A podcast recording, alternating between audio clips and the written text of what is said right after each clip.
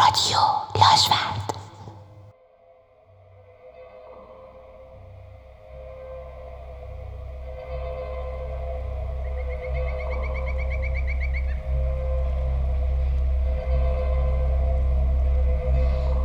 در حوالی یکی از جنگل های سیبری بعد از بیست و چند چادر سرخپوستی که با چوب و سنگ سراپا هستند در آخر چادرها صدای سرود چند مرد به دور آتش میآید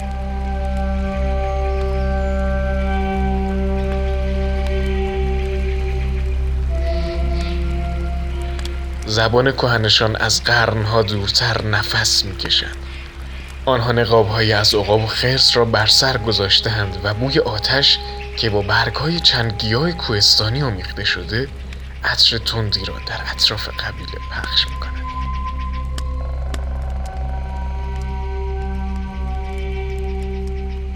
رئیس قبیله چند قدم دورتر از آنها ایستاده و شعری را در جواب می‌خواند که به رقص تپش منظمی می‌داد. او مردی است بارش های تراشیده و نامنظم صورتی با خطای عمیق و چشمانی سیاه و بادامی. ردای از پوست خرس را بر تن و سنگ ها و استخوان های زیادی بر گردنش انداخته. روی شکم و سینهش نقش از خدایان را کشیده و بعضی خدایان به قصد تسخیر تا صورت و پشت چشمهایش هم آمدند. آنها سرودی را می‌خوانند و رئیس قبیله تکه چوبی را بر یک سنگ می‌زند.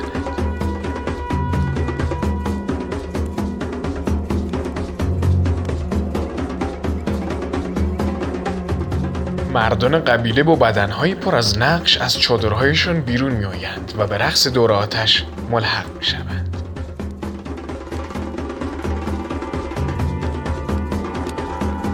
پیرزنی کوتاه قد با موهای ژولیده و سفید و عصای خمیده رقص را نگاه می کند و در آتش استخوان گرگهای سفید را می اندازد.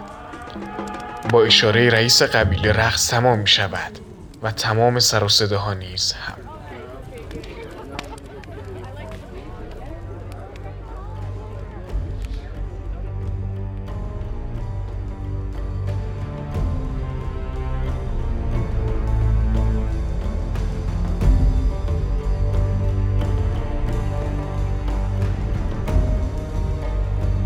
مردان به همراه رئیس قبیله چهارزانو و بدون حرکت به دور آتش نشسته و سکوت کردند. زنان در حالی که در دستهایشان نیزه و کمان است از چادرها بیرون میآیند تا به مردانشان تقدیم کنند. سکوت بر قبیله حکم فرماست.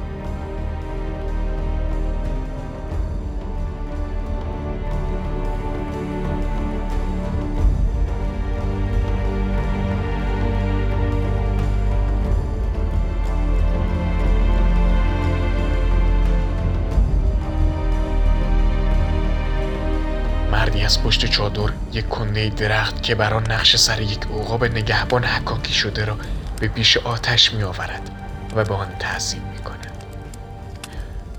صدای شکستن استخوان و چوب در آتش می آید. صدای گریه بچه های کوچکی که بر پشت مادرانشان بسته شده اند و به طرز اسرارآمیزی آینده را می بینند. نزدیک غروب است و قرمزی خورشید به درختان اطراف چادرها افتاده. باد در بین درختان جنگل میپیچد. رئیس قبیله سوار اسب قهوه‌ای رنگش نقابی شبیه به سر خرس را بر صورت می‌گذارد. رنگ آسمان به گرگ و میش می‌زند و مردان هنوز دور آتش نشستند و در سکوت با چشمان باز به آتش خیره شدند.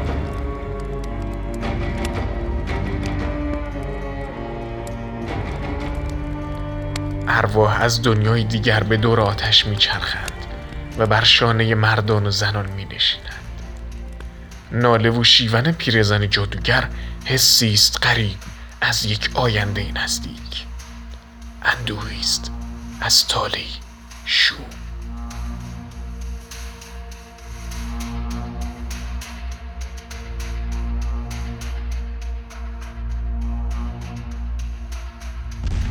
صدای مهیب یک توپ جنگی مانند فریاد شیطان در میان ارواح میپیچد و قسمتی از زمین از جا کنده می شود مردان با فریادهای سرخپوستی سوار اسبهایشان می شوند و زنان مشعلهای قبیله را خاموش می کنند و خود به داخل چادرها می دوند.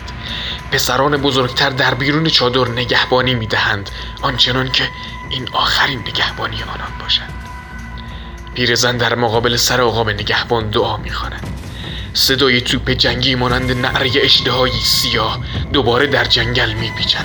اما فریاد مردان سرخپوست صدای توپ را در خود میبلد یونیفرم خاکستری سربازها در گرگومیش شب آنها را به شیاطینی بدل می‌کرد که با سر و دست قطع شده به اطراف می‌دوند. چند لحظه بعد شیاطین وارد قبیله می شود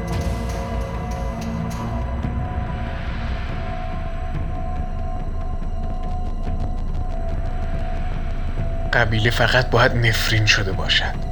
تا این گونه در آتش بسوزند و خون بر زمینش جاری شود. نیزه ها تبرها در میان جنازه ها آرام گرفته بودند. و دیگر فریادی چه از سر شجاعت و چه از ترس مرگ به هوا نمی رفت سر عقاب نگهبان هنوز به طرف قبیله بود.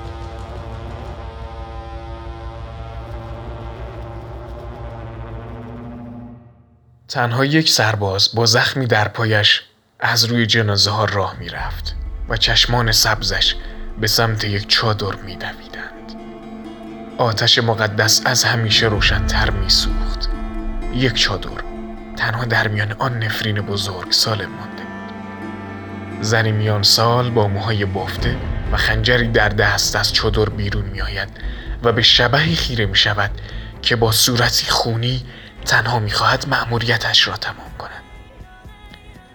کسی نمی‌دانست چطور سربازها به همراه آن اجده سیاه و نعرههایش همه به کام مرگ رفتند. با این وجود سربازی از میان این سحر مرگبار جان سالم به در برده و به سمت تنها زن قبیله می‌رفت. آتش مقدس همچنان روشن بود و سر عقاب نگهبان به سمت آخرین سرباز. Charlie.